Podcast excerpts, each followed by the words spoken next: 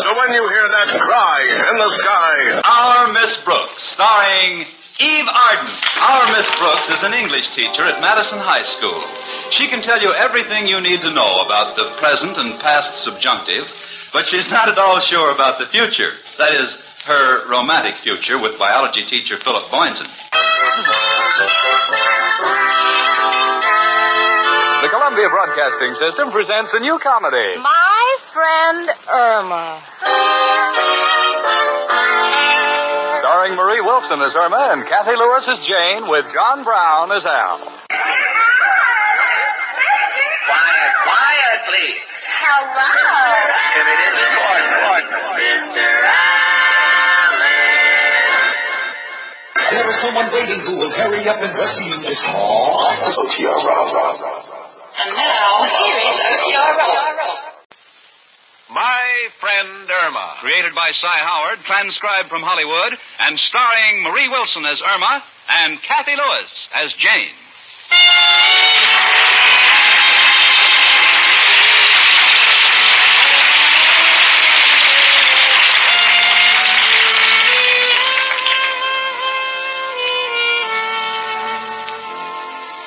As you know, the average IQ is about 110. Let me introduce you to my roommate, Irma Peterson, a girl who only came close to 110 when she had a fever of 99.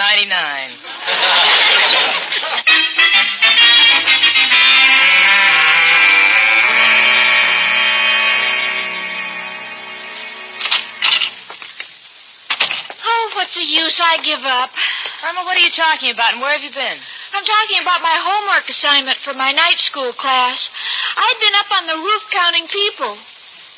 Counting people? Yeah, they want to know what the population of New York City is. Honey, this might seem like the hard way to you, but if you'll just look it up in the World Almanac over there. Wait, wait, never mind. Never mind, I'll do it. Uh, here it is. Here it is. Eight million fifty-three thousand. Gee, I was off, I guess. How many did you count? Sixty-two and a half. a half? Yeah, look, right over there. Irma, he's tying his shoelaces. People do everything to confuse me. Jane, can I have that almanac? Why? Oh, well, I have to learn uh, places of interest in New York. Be my guest. Thank you. Now, let me see. Uh, places of public interest in New York. The George Washington Bridge. The George Washington Bridge has one of the longest suspenders in the world.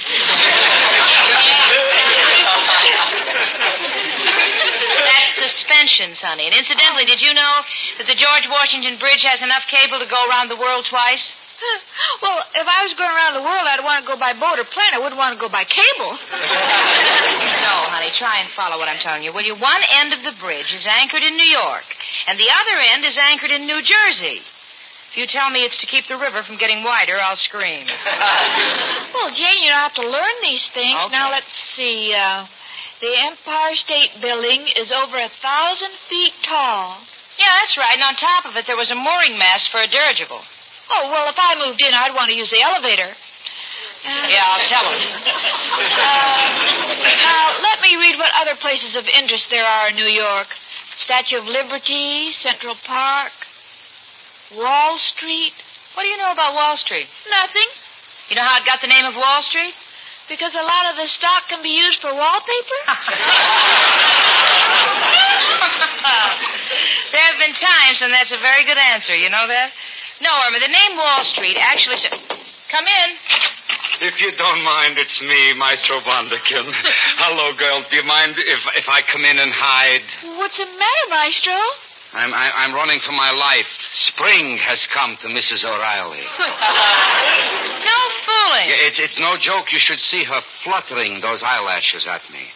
They look like two caterpillars caught in the air conditioner.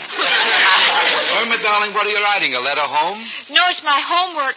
Maestro, uh, why is New York City called the melting pot? Oh well, that's because people of all nationalities come to live here. Oh, that's a cute reason. No, I I mean we have people living here who are half French and half Swedish, or part German and part Irish. St. Louis woman, we don't know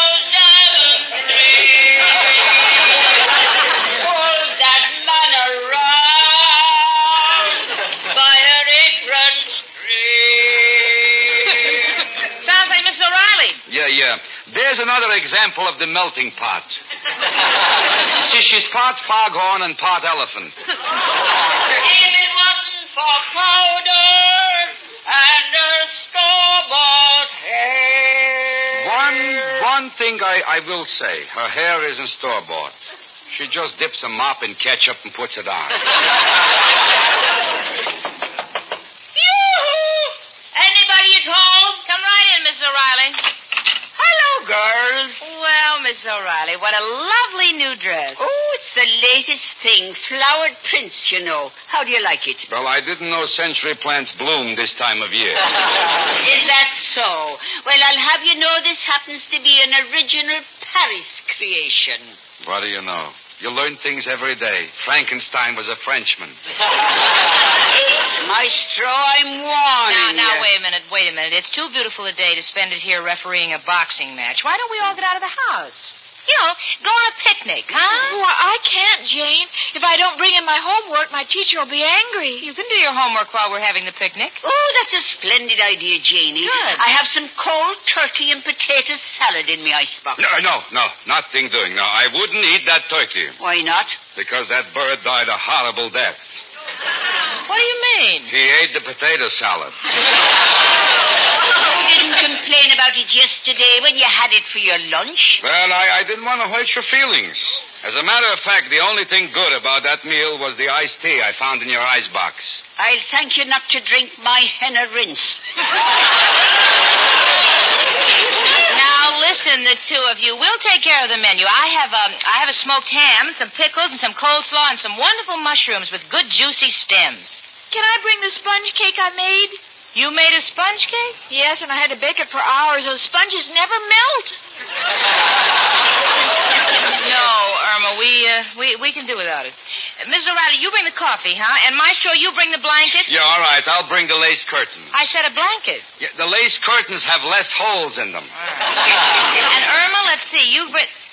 What's the matter, honey? Well, what if you're all so busy at the picnic you won't be able to help me with my homework for night school? Well, what do you want to know, Irma? Well, I have to learn about interesting places in New York. Oh, I know them all. Well, Oh, now wait a minute. Let me write it down. Well, my favorite place is Central Park. That's where I met my first husband, Clancy. He was riding one of those buggies, and I was. And you were pulling it. Be still. And then, Irma, there's the Holland Tunnel. I've already written something about uh, the Holland Tunnel. The Holland Tunnel goes from New York to New Jersey under the Hudson River.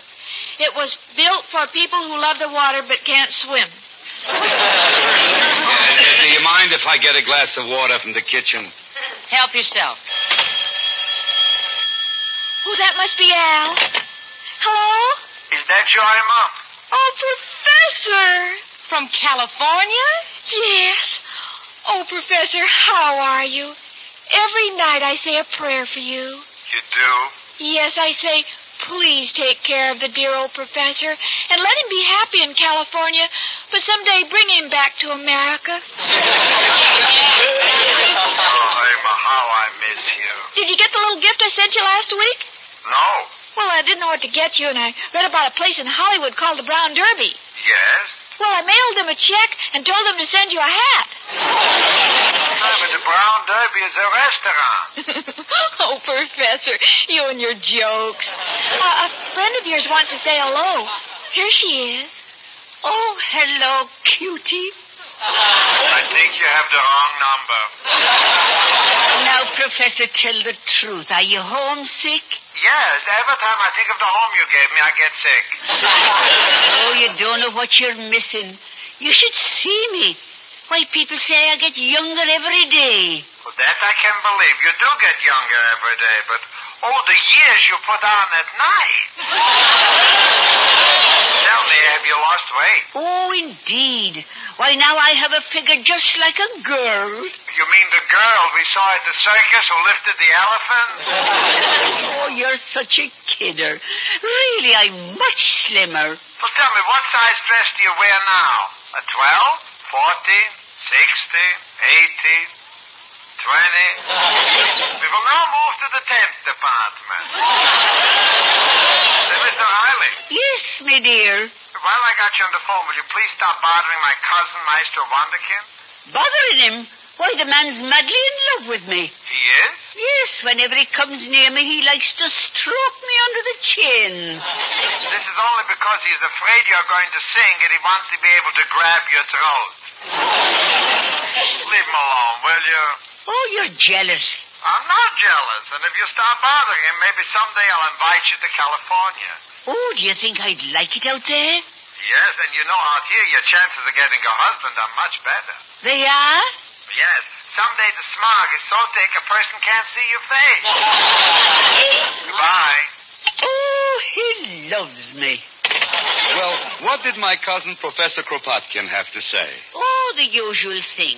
He's so crazy about me, can't bear being away from me for so long.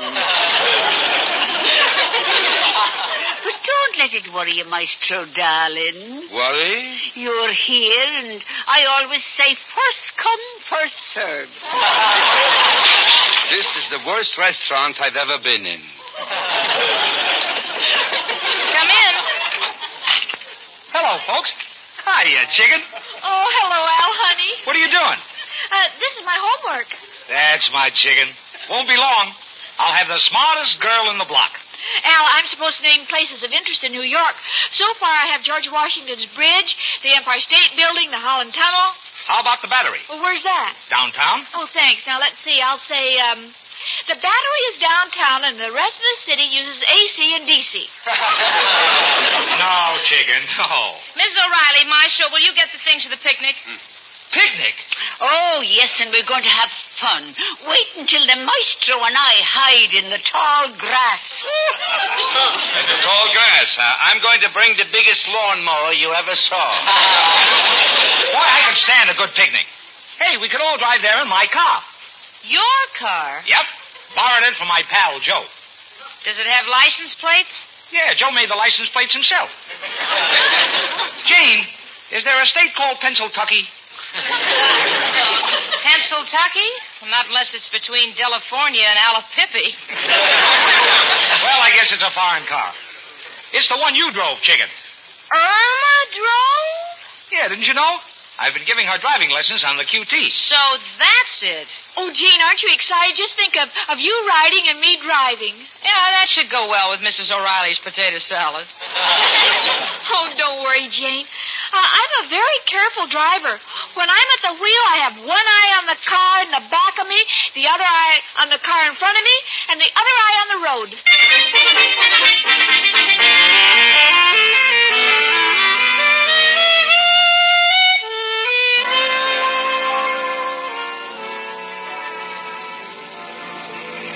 Well, we're on our way. Irma and Al are in the front seat. Mrs. O'Reilly, Maestro Wanderkin, and myself are in the back seat. The three of us have been sitting back here with our eyes closed.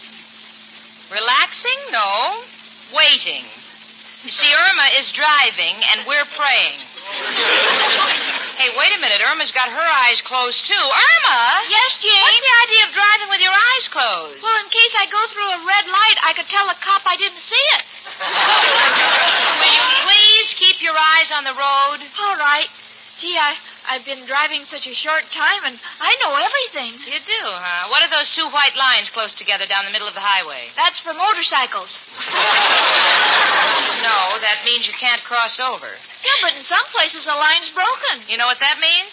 Uh, they ran out of paint? No, chicken. There you can pass. Oh, why did I ever get this idea of a picnic? Oh, Jane, you'll have a nice, relaxing day. You need a rest. Now, hold on tight, everybody. I have to step on the gas and go fast. Why?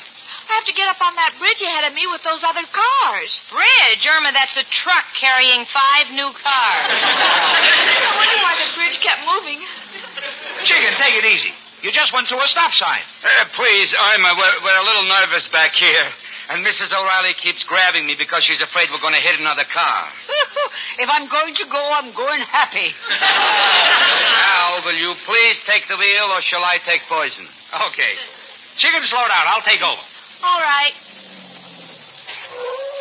Oh, this is beautiful country. A- and I want to make some uh, some notes describing it for my homework. Can anybody tell me where we're going? Ken, I told you it's not far from here. I saw this place yesterday when I was taking my driving lesson. It's out in the country all by itself, and it's so peaceful and quiet. All right, all right, let's go. Well, can't we put the top up? My hair's blowing in all directions. Yeah, yeah, but I don't think we should go back and pick it up.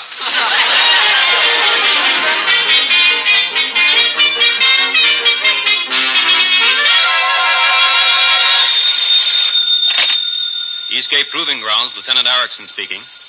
Oh, yes, Colonel. I see. 154th Regiment will report for attack as scheduled. I see, sir. Repeat the order, sir. The regiment is to take Ridge 54. Target area is encircled with white flags. Zero hour is 3 o'clock. Right, Colonel.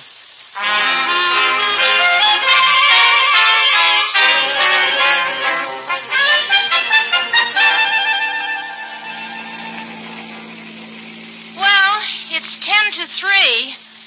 When do we get to this beautiful spot where I'm going to find peace and quiet?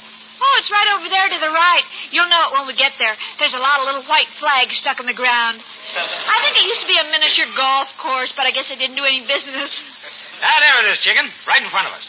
I'll pull in here. Oh, isn't it beautiful? Well, everybody out. Ah, this should be a day we won't forget. Well, it is certainly peaceful and quiet here. I bet if you took a nap here, you'd never get up. And look, Maestro, a daisy. I'm going to see if he loves me.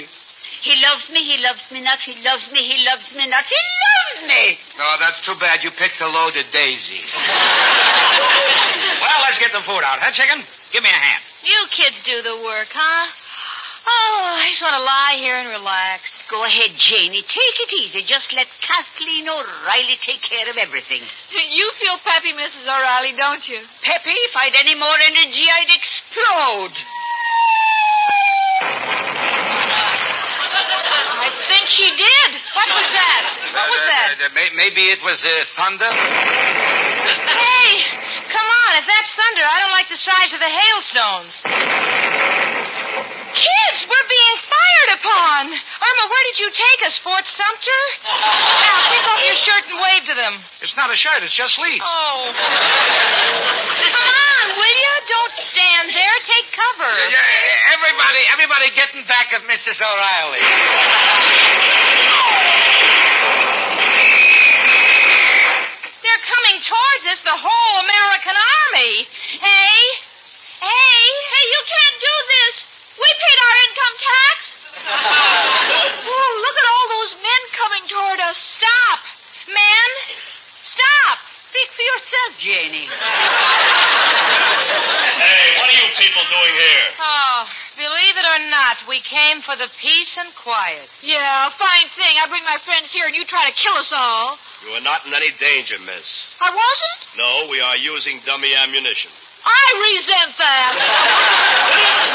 My, Oh, you certainly have a lot of fine-looking young soldiers here. Please, Mrs. O'Reilly, keep away from them. You are what is known as far and beyond the call of duty. You say you brought all these people here? That's right. May I ask you how you knew about this place? Oh, I have my ways.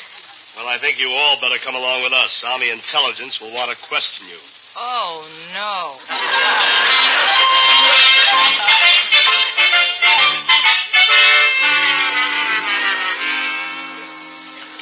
All right, that'll be all, Maestro Wunderkin. You may wait in the other room. Uh, Ma- Major, Yes? I-, I know that when you questioned Mrs. O'Reilly, you found she was completely innocent. Well, that's right. Yeah, well, you've been very kind. And to show my appreciation, I'm going to send you a picture of Mrs. O'Reilly. What did. Uh, I- You see, someday you'll thank me, really. In, in case of another war, all you have to do is mail her picture to the enemy, and I guarantee a full retreat. Will you please wait in the outer office with the rest? Now, send in Miss Jane Stacy. Yes, sir. Uh, uh, Janie. Coming, I'm coming. Uh, Miss Stacy, Yes. you're an American citizen, Yes, sir, I am. and you arrived at the proving grounds quite by accident? Yes, sir, that's right. Mm. Hmm. I understand Miss Peterson is your roommate. Yes. She seems a little incoherent. Do you think it could be shell shock? Well, Oh, only if the stork that brought her carried a cap pistol. She's been that way ever since I've known her. Uh, would you please send her in? Gladly, sir. We'll have to be on our toes with this one, Lieutenant. The dangerous ones act the screwiest to take you off guard. Right, Major. You sent for me? Yes. Uh, Miss Peterson, where were you born? Minnesota. What part? All of me. No. What city? No city, it's a farm. For what I told you, Lieutenant. I'm on guard. Now, Miss Peterson, what brought you to the proving grounds? You want me to tell you the truth? Of course. A 1929 Essex. So, why did you come to that particular place? Well, you see, I had some homework to do for my night school, and Jane had a smoked ham, and we didn't like Miss O'Reilly's potato salad, so my owl was giving me a driving lesson, and that's why we came here. You know, I talked to a guy who fell out of his plane without his parachute who made more sense than she does. Miss Peterson, what did you say about homework? May I see it? Nothing doing. Our teacher doesn't like anybody to copy from us. Miss Peterson, would you please show us any written literature you may have on your person? I will not. We may be forced to search you. You're not frightening anybody. I happen to work for a lawyer, and I know the law. You can't search anybody unless you have a certificate saying this property has been condemned. Miss Peterson, may we have the papers? Well, now that I've made my point, yes. But I tell you, it's just my homework. Well, you let me judge. Sure. Places of interest in New York.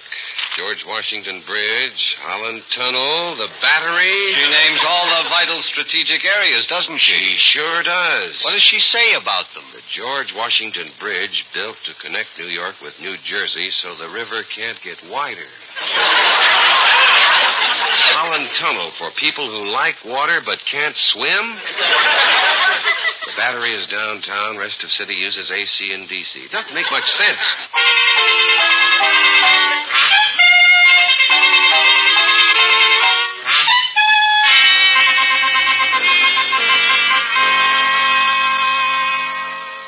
Gosh, Jane, they've had Chicken in that room for three hours now, questioning her. I hope she's all right. It's not her I'm worried about. It's our army that's in danger. I've seen strong men go in that room and come out nervous wrecks. of all the places to choose from. But, Your Highness, I've told you a dozen times that's my homework. Stop calling me Your Highness. Sprechen Sie Deutsch, Fraulein? Gesundheit. Sir, either this woman is amazingly clever or diabolically stupid. Well, I've sent for this Mr. Clyde, the man she says is her boss. We'll soon find out. Oh, what about the code? Any luck in breaking it so far? No, but it's broken several of our best men. Miss Peterson, Yes, Major. if you plead guilty, we can be lenient with you. Otherwise, you know the penalty hanging. You couldn't do that if you wanted to. Why not? I'm not allowed to be absent from school any more this month. If this dame is a spy, we ought to hire her. This is the greatest act I've ever seen. Uh, that'll be enough out of you, Colonel. I'm a lieutenant. Well, I didn't know you'd been promoted. now look, all of you, the potato salad is going to spoil. Will you and if please you be don't- still? Well, Lieutenant, have copies of this code been sent to Army Intelligence, the Pentagon building? Yes, sir. Any results? Yes, sir. They're all trying to join the Navy. Uh, M- Mr. Clyde is here. Oh, send him in. Uh, Will you please come in here, Mr. Clyde? Yes, yes, of course. Miss Peterson, now what have you done? I just went on a picnic. She always has simple answers for great tragedies. Now, Mr. Clyde, this woman is in your employ. Yes, but I don't understand. Would you mind looking at these papers? Uh, not at all. See, uh, George Washington Bridge, suspenders, Holland Tunnel, hmm. battery, AC, and DC. Very good, very good. What do you mean, very good? Well, I've been her boss for six years now. This is the best work I've seen her do.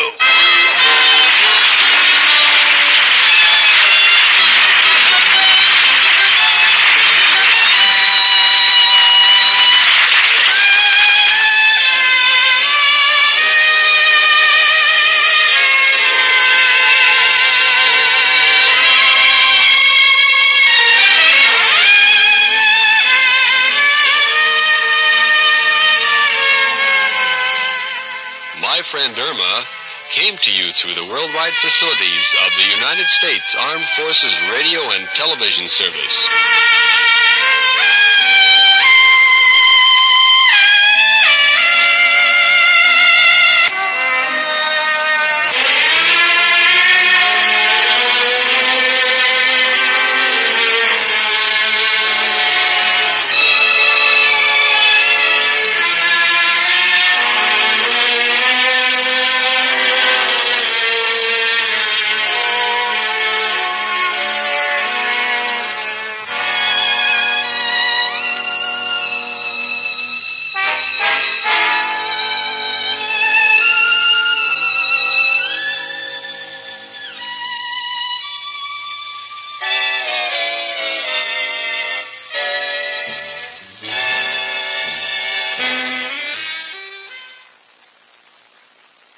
Hey everyone, it's OTR Rob welcoming you to our Miss Brooks. This episode is way down the list about May 6th of 1956 and Robert Rockwell is playing the role of Philip Boynton. Jeff Chandler left the program in the end of 1953, I believe, or uh, the first half of 1953. So I was on Wikipedia trying to look up Robert Rockwell to find out something about him, and I was shocked to learn that his birthday is the exact same day as my birthday, October 15th. Although he was born in 1920, he was born 30 years before me, so I thought that was kind of astonishing for me, any major actor ever to have the same birth date as mine. So that's pretty neat. Robert Wa- Rockwell took over, who was just as handsome as Jeff Chandler, and he may have been taller than Jeff Chandler. His voice was similar, but not the same. Of course, I don't think anyone could really copy Jeff Chandler's voice. He's so distinctive. But anyway, so this Our Miss Brooks is called The New Girl, and it's from May 6, 1956. And enjoy this. And next week, I will be bringing you the second episode of Our Miss Brooks from October 24th. So enjoy this.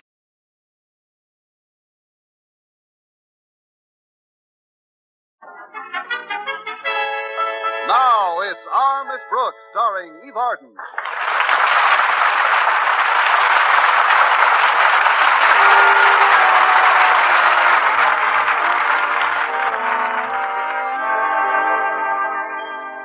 Well, most women hope to meet the right man someday and settle down for a lifetime of wedded bliss. So it's been with our Miss Brooks, who teaches English at Madison High School. When she first met Mr. Philip Boynton, Madison's biology teacher, she felt that here at last was just what the doctor ordered. That was six years ago, and Mr. Boynton still hasn't read the prescription. In fact, lately I suspected that Mr. Boynton was carrying on a flirtation with someone else. At breakfast Thursday morning, I voiced my suspicions to my landlady. Connie Brooks, are you inferring that Mr. Boynton has found greener pastures? I can't tell you whether they're greener or not until I find out where he's grazing. But there's one consolation. I'm not the only female at Madison who's having boyfriend trouble. Several of my girl pupils are complaining, too. You mean there's an epidemic of infidelity? An epidemic named Dolores Roberts. She transferred from another school a couple of weeks ago. Isn't that the girl Walter Denton mentioned the other day? The one he referred to as Madison High's answer to the H bomb? That's her, all right. I don't know what school she transferred from, but I'm sure of one thing. They had a whale of a course in manhandling. My goodness. She sounds like a little pepper pot. Oh, that must be Walter Denton to pick me up. Come on in, Walter. Uh-huh. He's such a sweet boy. Good morning, Miss Brooks, Mrs. Davis. Well, it's Harriet Conklin. This is quite a surprise, Harry. Walter called and said he couldn't pick you up this morning, Miss Brooks, so I drove by. Well, Oh, that was very considerate, Harriet. Would you like something to eat? Oh, no, thanks. I've had breakfast. Uh-huh. Then, if you'll excuse me, I've got to clean up in the kitchen. See you later, dear. Bye, Mrs. Davis. I'll just finish this sip of coffee and get ready, Harriet. Before we go, Miss Brooks, there's something I've got to discuss with you. Oh, what is it? It's Walter Denton. I'm worried about that boy. I don't blame you. The way he eats, he's digging Oh, his own. It's got nothing to do with that, Miss Brooks. It's This new girl, Dolores Roberts, I think he's infatuated with her. Why should he be an exception? Most of the male youth at Madison are making goo goo eyes at her. But I wouldn't worry about Walter if I were you, Harriet. I'm sure it's just a passing fancy. I wish I could be sure of that. But there's only one way I can be, and that's if you'll do me a terrific favor, Miss Brooks. Me? Yes. If I talked to Dolores about Walter, it wouldn't do any good. She'd probably just laugh at me. But if you were to discourage her about him, Uh, Now, wait a minute, Harriet. You know I don't like to mix into the personal affairs of any of my students. But this girl isn't even a real student yet. She's just looking the place over to see if it'll suit her. Oh, you've got to do me this favor, Miss Brooks. After all, you're sophisticated, worldly wise, knowledgeable, charming, beautiful. I tell you what I'll do, Harriet. You keep talking to me, and I'll keep talking to her.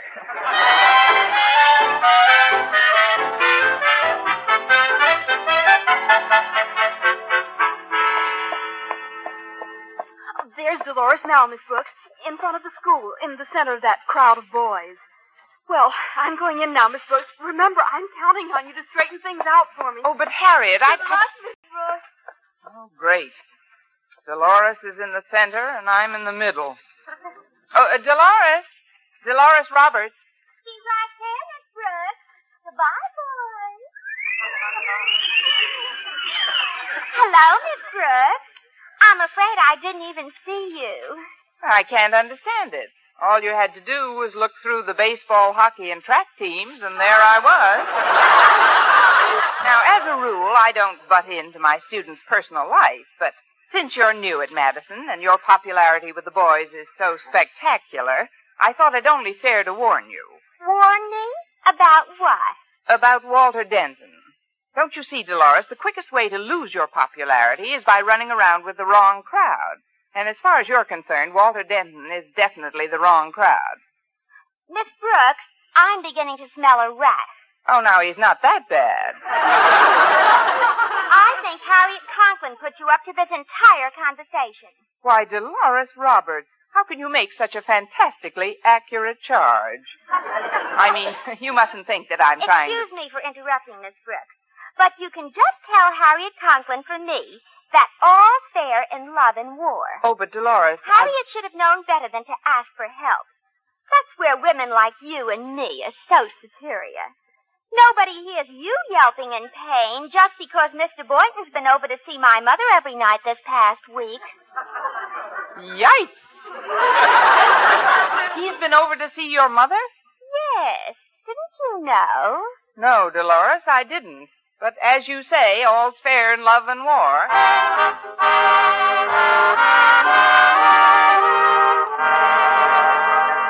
Well, after learning that Mr. Boynton had spent every evening of the past week with the mother of Dolores, men are such children, Roberts, I was about ready to hit the ceiling, preferably with Mr. Boynton's head. But when I met him for lunch in the school cafeteria, I had calmed down considerably, and it was apparent that he wanted to be forgiven for breaking our date on the previous night. I- I'm sorry I broke that date with you last night, Miss Brooks, but it was unavoidable. After all, when somebody new comes to your town, you want to make them feel at home. You want to make them feel at home. I want to make them wish they'd stayed home. oh, I know you've been seeing Dolores Roberts' mother. Well, the truth of the matter is that I've been giving Mrs. Roberts driving lessons. Well, not that I'm interested, but what happened after you were through giving her lessons? Well, somehow or other, we just seemed to wind up in her living room. Oh, I see. First you give lessons, then you get lessons. that is, going to someone's living room to finish your driving instruction doesn't seem like a necessity to me. Uh, with Phoebe, it is. Uh, I mean, well, well, this isn't fair, Miss Brooks. Actually, Mrs. Roberts doesn't mean a thing to me. I'll bet she doesn't, good old Phoebe. Now, please, you should know that when it comes to anything really important, the first person I think of is you. You do, Mr. Bynton? Of course I do. Take tonight, for instance.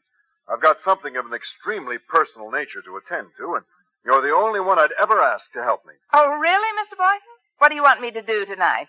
Well, Millie, one of my favorite white mice, died yesterday. I thought you'd help me bury her.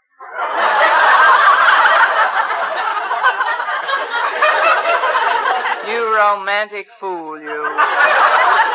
Well, you picked the right assistant. Connie Brooks, the friendly undertaker. Now, don't tease me about it. I was very fond of that mouse. And she died in the interest of science, Well, where are you going to bury her? in that little patch of ground behind the athletic field. You know, where I put Agnes and Mabel, all the guinea pigs and mice whom I consider martyrs to the march of science. But I'm practically finished, and, and you're not even touching your lunch, Miss Brooks. There's something about this conversation that's not conducive to eating a cheese sandwich. Tell me, Mr. Boynton, does Mr. Conklin know about this secret burial plot of yours? Oh, certainly not, Miss Brooks. He'd never condone using school property for such a purpose. As a matter of fact, he's getting a bit suspicious. He came by my lab only this morning and wanted to know what the shovel was doing there. What did you tell him? You were waiting for a gold rush? No, I just said I was going to do some planning. Well, that beats lying. Looks like we're having company for lunch. Walter Denton's coming over. Salutations, most erudite faculty members. Never mind the flattery, Walter. Your final exams will still be judged on their merits. Oh, there's nothing like building up a little backlog of goodwill. Well, I completed the wooden box vermilion shop class, Mr. Boynton. Oh, thanks a lot, Walter. Miss Brooks is going to help out tonight, too. Uh, Now, if you'll both excuse me for a moment, I'm going to get some milk. Uh, you want something, Miss Brooks? No, I've still got this donut to toy with, Mr. Boynton. Thanks. I'll see you later, then. Ah, swell guy, Mr. Boynton. Salt of the earth. Yes, he has been a little salty lately. Which reminds me, Walter, I hear you're something of a Don Juan yourself these days. Don Juan? Me? You're not going to deny your interest in a certain Dolores Roberts, are you? Deny it? Ay, ay, ay, Dolores. Hell dish. So you are smitten. Oh, I, I wouldn't say I'm smitten. It's just that whenever she comes near me, my undershirt crawls up and down my back like a Venetian blind. Well, Oh, that's a good way to judge a girl's appeal. Look, Walter, you'll have to excuse me now. I see Harriet leaving the cafeteria, and I want a word with her before she goes. Oh, better you than me, Miss Brooks. Harriet's a bit miffed at me these days, but I'll make it up to her after she cools off. Yeah, I'm sure you will, Walter. See you later. Okay, Miss Brooks, and thanks for being so understanding. It's my specialty. Uh, Harriet. Harriet Conklin. Oh, hi, Miss Brooks. How did you make out in your little talk with Dolores this morning? All I accomplished, Harriet, was to find out that you and I are in the same boat. Mr. Boynton's been going with the mother, and Walter with the daughter. Well, listen, Miss Brooks, we've got to put our heads together and think of a way out. Can I come over to your place tonight? Tonight? No, Harriet, I've got something to do tonight. I'm helping Mr. Boynton bury Millie. Beg pardon? It's his latest scientific casualty. Millie's a white mouse, and I promised I'd help him bury her next to Agnes and Mabel behind the athletic field. Oh, but you mustn't breathe a word of this to your father. He doesn't know about it. Oh, don't worry, Miss Brooks. I won't tell Daddy anything. If Mr. Boynton's going to. Wait a minute. I've got it. I think I've got the perfect plan. What is it, Harriet? I'll tell you later, Miss Brooks. What an idea. What an idea.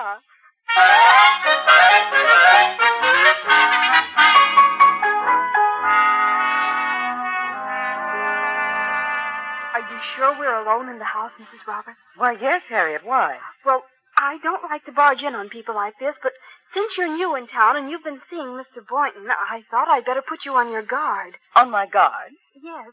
I wouldn't want you to end up the way Agnes and Millie and the other women in his life did. What are you talking about? What happened to them? That's what the FBI would like to know. The FBI? In the past five years, almost every woman who's gone out with Mr. Boynton has disappeared. Well, this is preposterous. Someone must have some notion as to where those women can be found. Oh, we've got a notion, all right, but I'm afraid you'd have to dig up half the athletic field to prove anything.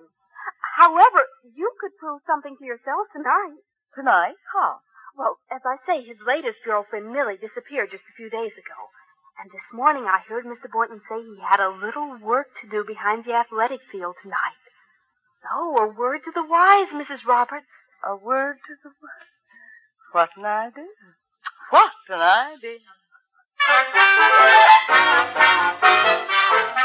idea. Hello, Principal's office, Osgood Conklin himself speaking. Who? Oh, what can I do for you, Mrs. Roberts? What? What do I know about Mr. Boynton's private life? Well, outside of the fact that he's going with one of our teachers Uh, Miss Brooks, I'm afraid I don't know anything. What's that? Has she disappeared? No such luck. I, I, I mean, of, of course she hasn't disappeared. Who? Agnes? Millie? You've never mentioned them to me. Why? They've all vanished. But what happened to them? Oh, oh, I, I see. He buried them all near the athletic field. Well, that's a very simple matter. He Buried them all near the athletic field. But Mrs. Roberts, this is positive. Wait, wait, wait a minute. He did have a shovel in his laboratory this morning. I bet. What? Tonight? Yes, yes, of course, Mrs. Roberts. What an idea. What an idea.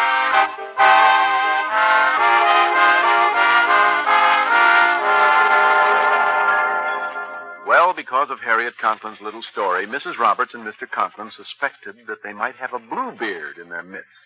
A bluebeard who's been burying his victims all over the school athletic field. However, later that night, all that Miss Brooks and Mr. Boynton are doing is burying his pet mouse, Millie. There, there, we're almost finished. Now I'll just smooth out this dirt a bit. Well, if you'll excuse me a minute, Mr. Boynton, I'd like to look for a stone to mark Millie's final resting place. Well, good idea, Miss Brooks. I'll have this job done by the time you're back. My buddy, your buddy. Oh, just a few more pats. Well, good evening, Boynton. Mr. Conklin, uh, what are you doing here at this time of night? My question exactly, Boynton. What are you doing here at this time of night? Well, sir, now that you've caught me with the goods, so to speak, I might as well confess the truth. I'm burying Millie.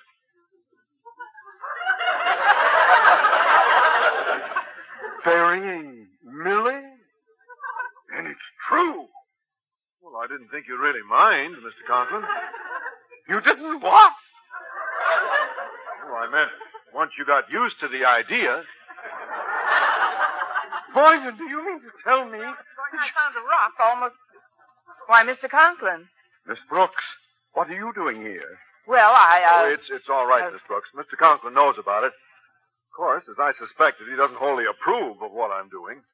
Doesn't wholly approve? I abhor what you're doing. But, but is, is Miss Brooks in on this too? Oh, sure. I usually help him with the digging. Usually.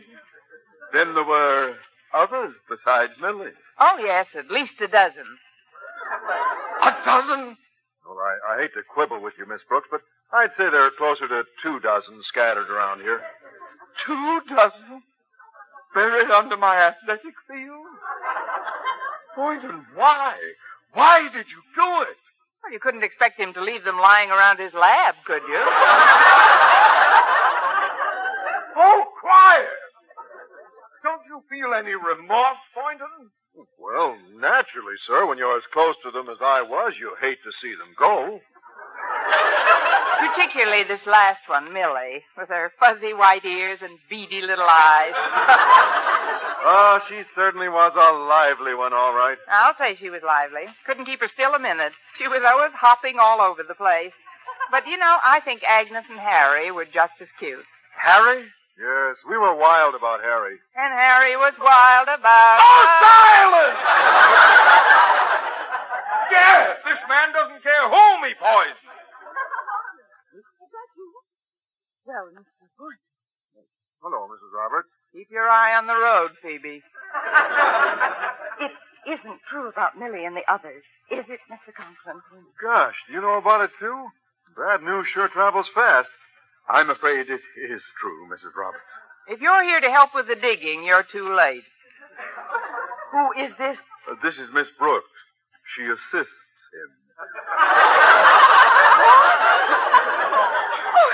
Well, it's so unbelievable. Um, Uh, how many were there? He says 24. Twenty-four. Give a dozen, take a dozen. I can't believe that. that... Oh, hello, everyone. I Oh, Mr. Conklin, Mrs. Roberts, what are you doing here? Never mind that, Denton. What are you doing here? Oh, I came over to see if I could lend a hand. You mean you know what's going on, too? Oh, yes, sir. Oh, yeah, I consider it a privilege to study under a master like Mr. Boynton. In fact, uh, I- I'm seriously considering following in his footsteps. This is beyond belief. Oh, and to think I let my little girl go out with this with this monster. Well, I've heard all I need to. I'm removing my daughter from this school immediately, Mr. Conklin. Oh, but Mrs. I wouldn't risk her life or my own with these fiends another minute. And as far as I'm concerned, if we can leave this town by tomorrow, we'll do it. Good night. Uh, Mrs. Roberts, wait, wait, wait. Oh, let her go, Mr. Conklin. She's too excitable. Too excitable? Well, she must be to carry on that way about a few white mice and guinea pigs. White mice and... You mean that's what you've been burying out here? White mice and guinea pigs? What did you think we were burying? People? You don't have to answer that question, Mr. Conklin. We know that's what you thought. And Mrs. Roberts thinks the same thing. Well, if that's the case, I've got to stop her, tell her the truth. Oh, no, you don't. Your daughter Harriet concocted this idea because she didn't like the attention Walter was paying to Dolores. If you try to explain to Mrs. Roberts now, she'll think you were in on the scheme. Me? But why should she think that? Why? All together, boys. Because, Because that's, what we'll tell her. Our Miss Brooks, starring Eve Arden, was produced and directed by Larry Burns, written by Arthur Arlsberg and Al Lewis with the music of Lud Bluskin.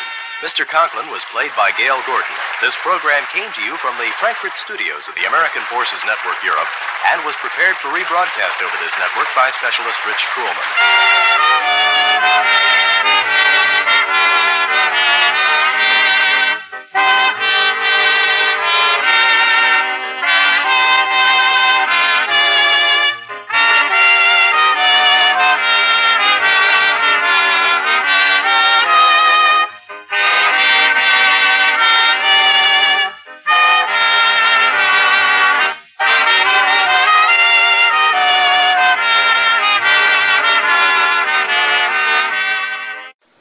Hey everyone, this is OTR Rob welcoming you to another edition of the Fred Allen Show. This is from the Texaco Star Theater from October 11th in 1942, and we, Bonnie Baker, is on the show. She was a jazz singer primarily, and she was discovered by Louis Armstrong, and who she auditioned for Louis and suggested it to the band leader that he was working for to hire Wee Bonnie Baker. And uh, the reason why she's known as Wee Bonnie Baker is because she's on- only four foot eleven inches tall, and she was active from 1936 to 1965, singing almost clear up till her death, just about about about five years short of that. So Wee Bonnie Baker's on the show, a very nice, pleasant sounding young girl. I know you'll like her, and I know you'll like Fred Allen. Enjoy.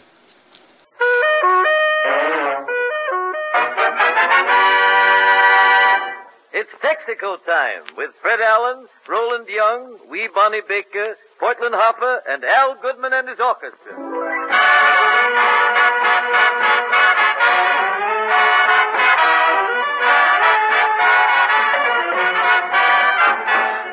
This is Arthur Godfrey saying you're welcome for Texaco dealers from coast to coast. Welcome to the Texaco Star Theater and to Texaco dealers' wholehearted help in keeping that car of yours going for the transportation you've got to have. Your Texaco dealer has the skill and the Texaco quality products. They're yours for more miles for your car. His Markvac 40-point chassis lubrication protects every vital chassis part against excessive wear. And especially nowadays, when every mile counts, use his high-quality gasoline, Texaco Fire Chief or Premium Texaco Sky Chief. In short, make a Texaco dealer your car warden and see him regularly. It's his job to help you care for your car or your country.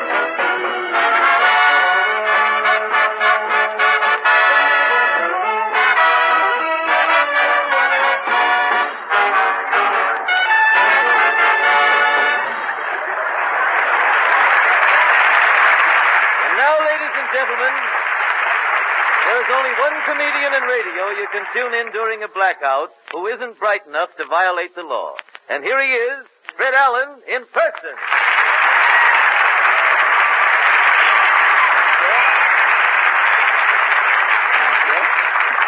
Thank you, and good evening, ladies and gentlemen. Well, Arthur, how do you like your job? This announcing's a new racket to me, Fred. I never realized an announcer had so much to do. Oh, yes. You know, on a program like this, Arthur, the announcer is as busy as a short-tailed cow in fly time.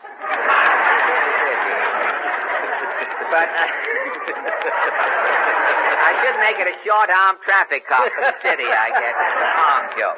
You know, besides opening the program, the announcer has to read the commercials. He has to run down the aisle and tickle the audience, Arthur. He has to laugh at the jokes, sweep out the theater, and we're through. Do you think you're going to like it? There's just one thing, Fred. Yes, Arthur. About my salary. Well, that's all settled. I'll pay you the same as you got last week. Wait a minute. Last week you said it was an audition and I worked for nothing. Well, I know, but this week, don't forget, the president froze all salaries as of last week. So you are all set for the duration. Gee, it's lucky I got a sideline. Peanuts, popcorn. And while Brother Godfrey passes among us with his wares, let us turn in toto to the latest news of the week. The March of Trivia presents its weekly lowlight from the world of news. New York City, New York. In a sweeping effort to stamp out gambling in Manhattan, mayor orders police to arrest bookmakers and tin horn horse players and to clean up all the city's gambling resorts. To check on the crusade's results, the March of Trivia questioned several victims of horse betting ban. First, odds on Oscar, a prominent bookmaker, says, On behalf of New York's 16,000 bookmakers, I want to thank the mayor for showing us the error of our way. We are through with bookmakers. We're going straight. Well, what are you, uh, what are you bookmakers doing now? We're selling numbers. Well, have you, have you, uh, quit making book personally, Oscar? Yep. I experimented camouflaging me joint, but it was no go. Well, how, uh, how do you mean? Well, I tried making book in a pet shop. Making book in a pet shop, huh? Yeah, I had a parrot hanging outside. You whispered your bet to the parrot, the parrot would tell it to me. Oh, I see. Well, the police finally caught up with you, huh? Yeah, I got away lucky. The parrot got 20 years. that, that was the end of the pet shop. Yeah, then I opened up a delicatessen on 47th Street. You were making book in a delicatessen? Uh-huh. In the window, I had a big smoked tongue. Oh, a smoked tongue in the window. And inside the store? On the counter, I had two dill pickles and 17 telephones.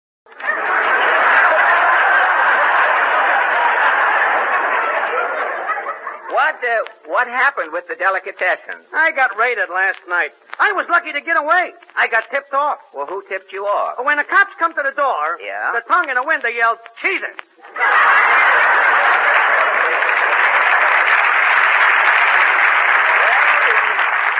The man who built a better mousetrap knew how to cheese it too. And thank you, Odds on Oscar. A plainclothes officer who led a gambling raid, a successful gambling raid, was Commando Detective Shimmick Ball. Why, Tuesday alone, I made 600 arrests. The axles on a patrol wagon was red hot. What? What was your outstanding arrest, Detective Ball? Well, uh, in a vacant store on 8th Avenue, I seen 20 men kneeling down on a cycle. Looked like a trap game. And it wasn't? When I got inside, there was no dice. What did you do? I says, look, if this ain't no dice game, what are you 20 guys doing down on your knees? And? They says, we're saying goodbye to a midget. He's been drafted.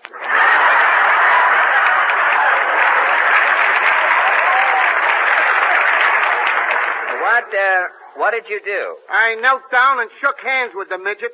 He rattled. You mean? The midget swallowed the dice. He was nearer to them, perhaps. Well, no kidding. Yeah, I had him x-rayed. The judge give him 30 days. Well, it won't hurt a midget to go up for a stretch, and thank you, Detective Shimmick Ball. A young lady, a young lady who has, uh, has some definite opinions on gambling is Miss Veronica Buxbaum. How do you feel about this new gaming crusade, Veronica? Frankly, I would say the elimination of gambling should be done away with.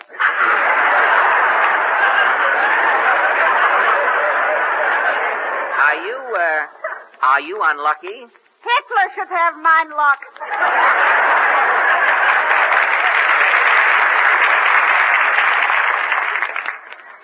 Well, why, uh, why are you so set against gambling? Thanks to gambling, today Veronica Buxbaum is a spinster. What, uh, tell me what happened? Well, for seven years I am keeping company with a gambler. A gambler, huh? He's calling himself Lucky Feinschreiber. Uh, was he really lucky? Lucky? At pinball, he is winning without tilting. What's that? Why, that's uncanny. He is asking me to marry. I'm saying yes. Always lucky is lucky. They, uh, was the wedding date said? Everything is hot to tata. Tata tata, huh? Then Lucky is starting to gamble. Gamble with whom? Plays the jeweler. Lucky is matching for the ring. He is winning. Yes. Ned's the license clerk. Lucky is tossing for the two dollars, double or nothing. Again, he is winning. Yeah? S. Klein, Lucky is tossing for my trousseau. Really? There she is winning. With two pounds rice. With the trousseau.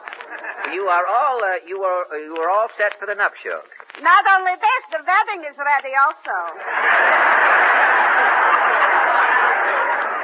Fine. I am quitting Bloomingdale. I'm giving Lucky $200. This should be my dowry. And your wedding day arrived? That morning, Lucky is getting a notice from his draft board. Yeah, yeah. Something, uh, something happened? He is gambling. Well, how do you mean? Lucky is betting the draft board, Mom, $200. Seven to five, they're not catching him.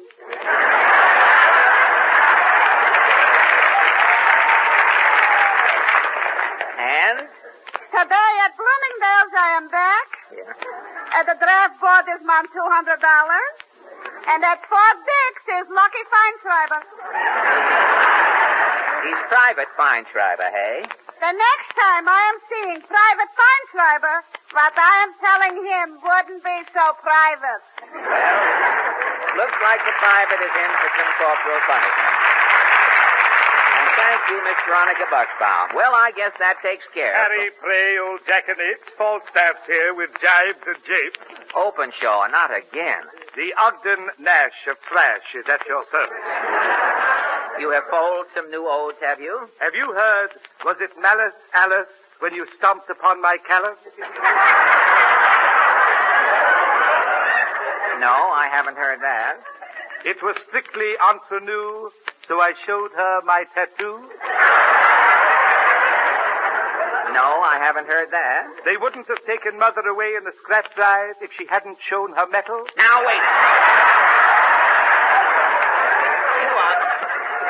Tonight it so happened we, we have been talking about the mayor's crusade on gambling. Precisely why I am here. I have written a song. Oh, fine. I have brought the Mineola mini singers with me to render it. Oh, these these are the Mineola mini singers here? Yes, the uh, little man was formerly Charles of John, Charles, and Thomas. Oh. And this uh, other chap? Oh, he is an entity by choice. Well, it's all right with me. I won't pry. Uh, tell me, can we have them sing this horse song of yours? I'll uh, feel them out. I wish you would. Are we in caroling mood, gentlemen? Yes, Mr. Openshaw. Very well. Let us have our horse lament. East side, west side, all around the town. You can't bet a horse to win or place. All the bookies are closed down. The Tin Horn Sports and Brass Mouse have been told to take a walk. You can be pinked with a Charlie horse on the sidewalk of New York. Thank you, boys. Thank you. Thank you. And from, and from the Mineola Minisingers, ladies and gentlemen, we turn to our guest chanteuse this evening, Wee Bonnie Baker. Well, how are you uh, this evening, Miss Baker? I'm fine, thank you, Mr. Allen. I hear that you became engaged to Lieutenant uh, Aaron Tucker today. Bonnie, wait, may- may we be the first to congratulate you. Don't mind, do you? Thank you very much. Would you uh, tell me? Would you rather on, on this festive evening? Would you rather sing something for me, or would you like to have me sing something for you? I think I would enjoy hearing you sing. Well, you'd be the only one, Bonnie. I think I'll leave the chanting up to you. Now, what would you like to sing? I get the necks of the chickens. Oh, boy, you're lucky. You should see what I get from Lindy personally. Mr. Goodman, if you will.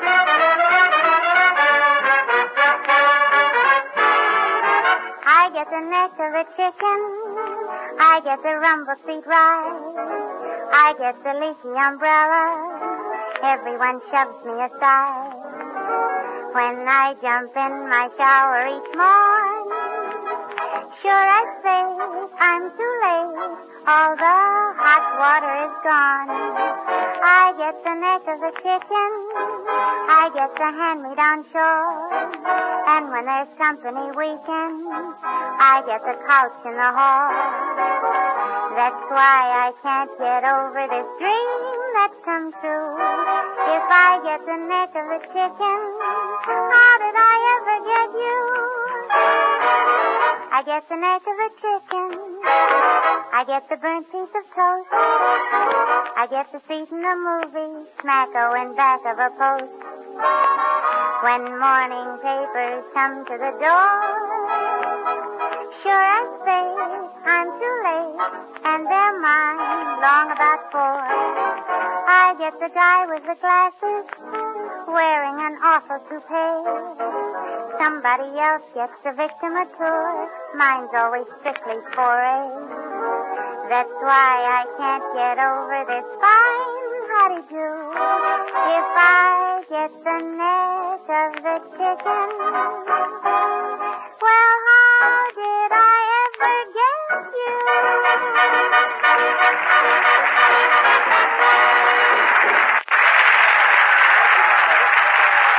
Thank you, Mrs. Tucker. That was very nice. Mrs. Tucker to be. No, no, no, let me go. Don't wait do a minute. that. Come along, brother, right up to the Now, mic. wait, just a minute. What is this, Arthur? Who is this gentleman you're dragging up here by the scruff of the pantaloons there? This character, Mr. Allen, is a rubber shrugger. Well, what is a rubber shrugger? A rubber shrugger, a rubber shrugger. Grapes, nuts, flakes. That's what I a rubber shrugger is a guy that just shrugs when you tell him about wasting rubber. Uh-huh. Now, who was wasting rubber? I was only driving my car. At 60 miles an hour you were driving. That's why I borrowed you from that cop. Oh. Look, brother, do you realize that when you drive at 60, you wear out your tires twice as fast as you do at 35? Twice as fast? No kidding. No, not only no kidding, not only no kidding, you keep it up and you'll have no tires. So what? I see by the papers I can get new tires now. Yeah, yeah, but you may also have noticed that to get new tires, you'll have to drive under 35 and give your tires proper care. Oh. And 60 per is not proper care. You've got to remember that your car and my car and everybody's car is a part of the stream of transportation that takes America to work and to school and to market. uh-huh. If you let your tires go bluey, you're just not going to be allowed to buy new ones and your car's going to be out of action. And if everybody does that, it's going to slow the whole country down. I say, I never thought of that. I'll stay under 35 from now atta on. boy, atta boy. And listen, you know, you know when your car passed me with those squeaks, it sounded like breakfast time in a bird shop. No kidding. Now, if you, if you pardon the plug, you permit the plug. You, you should drive into your Texaco dealer for his Marfac 40-point chassis lubrication service and get those squeaks out. That Marfac service really protects your car. And while you're there, remember, nowadays, when every mile counts, it's smarter than ever to use your Texaco dealer's high-quality gasoline, Texaco Fire Chief, or premium Texaco Sky Chief.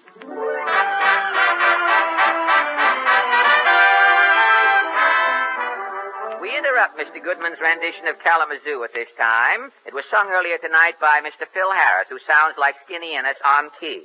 Mr. Goodman, Mr. Goodman didn't quite get the Kalamazoo. The song stopped two bars this side of Battle Creek. Mr.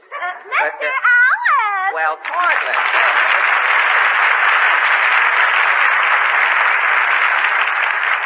Say, this is a fine time to show up, Portland. You know, we're only on for half an hour this year. Now, if you come any later than this, you know, you're going to start showing up in the middle of Phil Baker's Take It or Leave It program. Uh, what? How come you're so tardy? Well, I was over taking Mama her lunch. Lunch? What's almost 10 o'clock? I know. Mama's on the night shift. The night shift where? Mama's a welder in the Brooklyn Navy Yard. She's wearing goggles and slacks. Well, your, bu- uh, your mother had better not bend over in those slacks. Somebody'll hit her with a bottle and launch your mother for an invasion.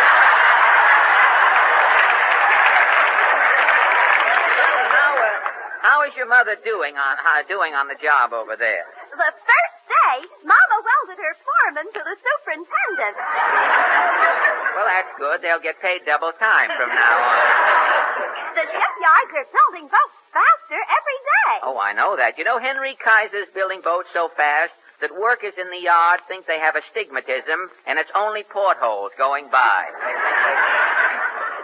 They're building all kinds of new boats, too. Well, there isn't anything new in the way of boats, Portland. You know, all the boats you see today are mentioned in that book, Around the World in 80 Days. You know who wrote Around the World in 80 Days? Wendell Wilkie? Uh,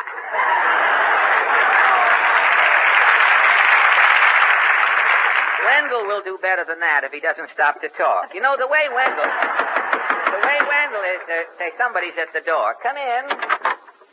Yes? Is this the Texaco canteen? Why, it's Roland Young.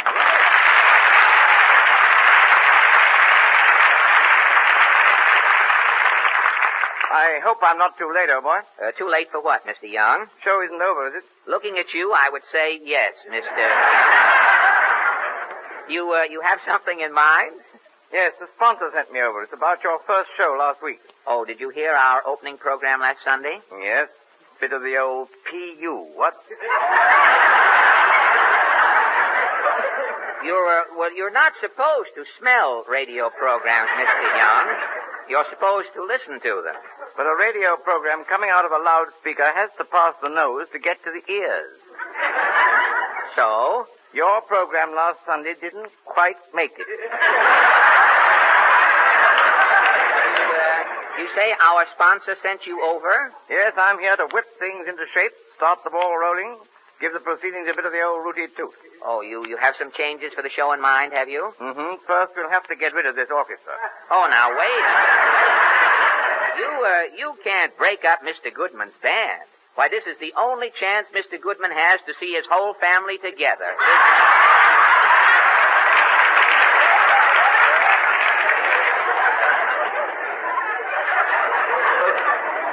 His music is icky, strictly long hair. What this show needs is a jive combo, a band with some real swingaroo. Swingaroo, you, you know of such a band? Just got the man, Rodney Smith Bennington, and his gut bucket bon gondolier. Rodney Smythe Beddington and his gut bucket gondoliers, you say? They're playing in a little tea shop on 57th Street. Well, look, Mr. Young, if they're if they're happy in the tea shop. No, no, Rodney wants to get away. People are always throwing wet tea bags into the French horn. Well, he uh, he won't like it here with the French horn. Our audience chews tobacco. Mr. People are uh, well. If the band is the only change you have in mind, Mr. Young. No, I have a few pointers for you too, old boy. Oh, about my uh, about my comedy. Yes, after all, let's face it, old man, you are the corny type, you know. I am corny, you say? Definitely, but stiff upper lip, old boy. With a little little training, you can be a second Red Skelton. Red Skelton. Well, what has Red Skelton got that I couldn't have lifted? He doed it, old boy. You didn't. Why, I have been a comedian for 30 years.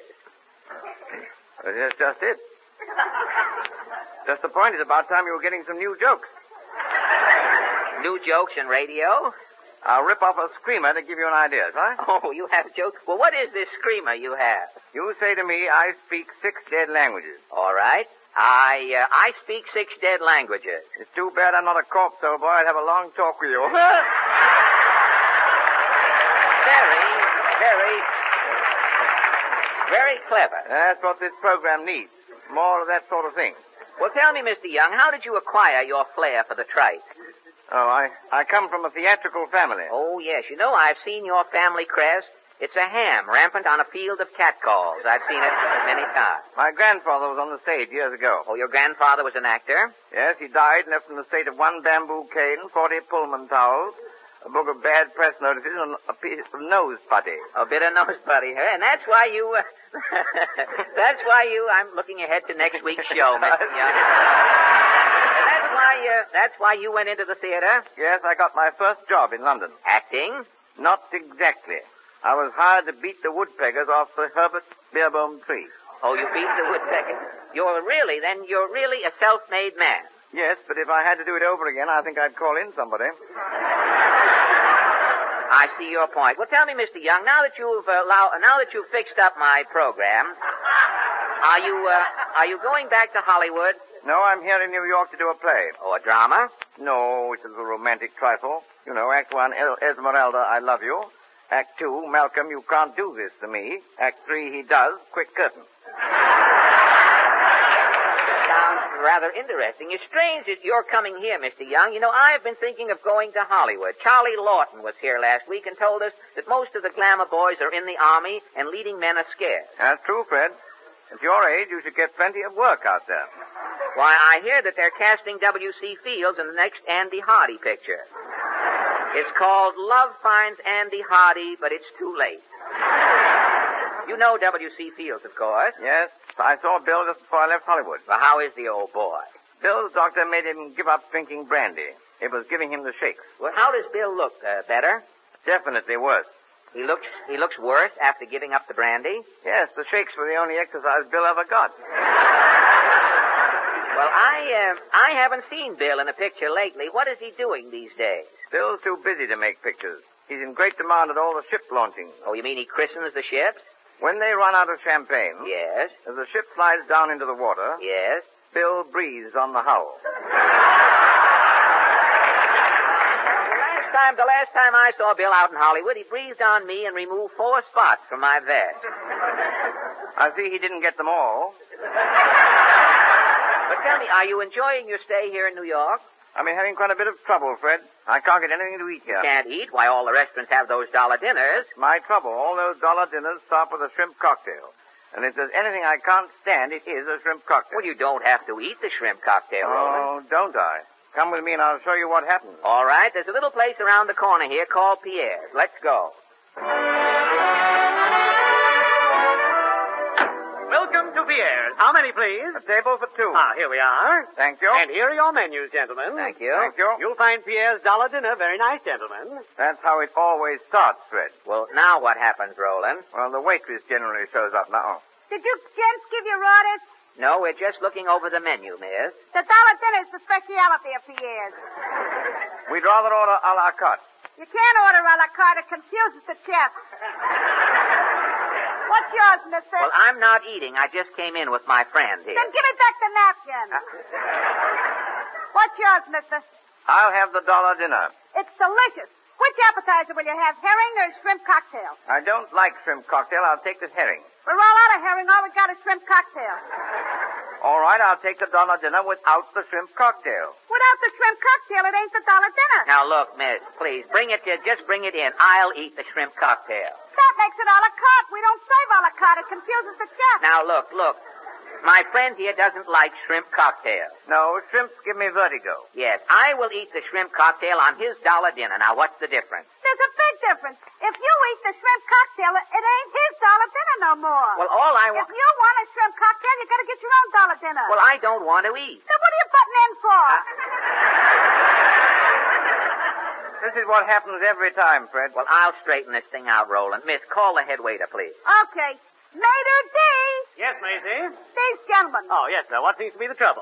I'm ordering the dollar dinner. Ah, you'll start with a shrimp cocktail, of course. I don't want the shrimp cocktail. All my friend here wants is the dollar dinner without the shrimp cocktail. Oh, without the shrimp Yes. cocktail. Well, that'll be the 65 cent merchant special. Yes, well, that sounds bully. Bring me the merchant special. Very good, sir. We're having a surprise entree on the merchant special today. It comes with crevettes en glace. What is that crevette en glace? Shrimp cocktail. Uh, But I can't eat the shrimp cocktail. What do you want with a 65 cent dinner? Goldfish? Now, wait a minute. Wait a minute, you tuxedo jerk. This man here is hungry. You have got more food on your dicky than he has had to eat in the last three days. Now, wait a minute. Don't yell at me. I don't own the place. I only work here. I ain't got no authority. You'll have to see the chef. Well, get the chef in here. Yes, sir. Hey, chef! Hey, que voulez-vous? Toujours les arguments. I, I am myself the chef. What is the difficulty, you see? No difficulty, old boy. I merely ordered the dollar dinner. We. Can he get the dollar dinner? We. Without the shrimp cocktail. Without shrimp cocktail, no. It is impossible. Well, why does he have to have the shrimp cocktail? Look, I myself, the chef, am personally to prepare the shrimp cocktail. Who is not eating the shrimp cocktail is making insult to me. But I can't eat shrimp. They give him vertigo. Who are you? I wouldn't cook for you. No, you see, I'm not Monsieur. I should think I was Laval the way he went out of here. Come on, come on, Fred, let's go. Now, wait a minute, Roland. I'll get the owner of this joint. Waitress, miss. Yes, sir. Get the Frenchman who owns this place out here. Hey, Pierre! Always a mismatch. Who is calling Pierre? Nothing's cooking. Nothing's cooking. That's the trouble. Yes, my friend here wants something to eat. So here he is. Who's stopping him? Pierre has taken the order. My friend wants the dollar dinner. So stop yelling. He'll get a dollar dinner. First is coming out shrimp cocktail. But, but he wants the dollar dinner without the shrimp cocktail. Yes, I couldn't do it. With the dollar dinner has got to come in shrimp cocktail. But I can't eat the shrimp cocktail. Listen. Listen, Father, on the dollar dinner, my own brother has got to eat shrimp cocktail. Pierre. So what? This man is faint. He got hungry. I didn't send for him. I'm starving. You've got to give him something to eat. If he wouldn't eat shrimp cocktail, he's breaking up our dinner. Then Pierre is closing up tonight. He will have one shrimp cocktail left over. My books wouldn't balance. I should go through life always with one shrimp cocktail but left over. You, you must have something in the kitchen you can give him. Yes, I'll take anything, even raw meat. Okay, raw meat I could give you. At last, Roland, now you're all set. Good. Give me an order of raw meat coming up. One raw meat. Raw meat. Raw meat. Shrimp cocktail. Thank you. Next Sunday night, ladies and gentlemen, our singing guest will be Benet Venuta from the Broadway hit By Jupiter, and our featured guest will be Mr. Orson Welles. And now, Arthur, have you anything to add? Just a scrap, Fred. The scrap piles in every city are mounting higher and higher, but more and more is needed. You see, practically everything we need to win this war is made one half from scrap metal. Tanks, planes, aircraft carriers, everything. Throw your scrap into the fight. Ah, thank you, Arthur. This is Fred Allen speaking for Texaco dealers from coast to coast, reminding you to drive under 35 to save rubber and to drive into your Texaco dealer regularly to have your tires checked. Remember, you're welcome. Good night. This is the Columbia Broadcasting System.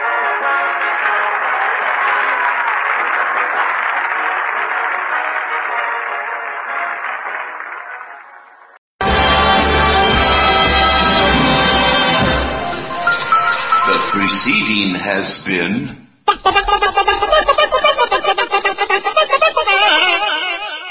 Radio production.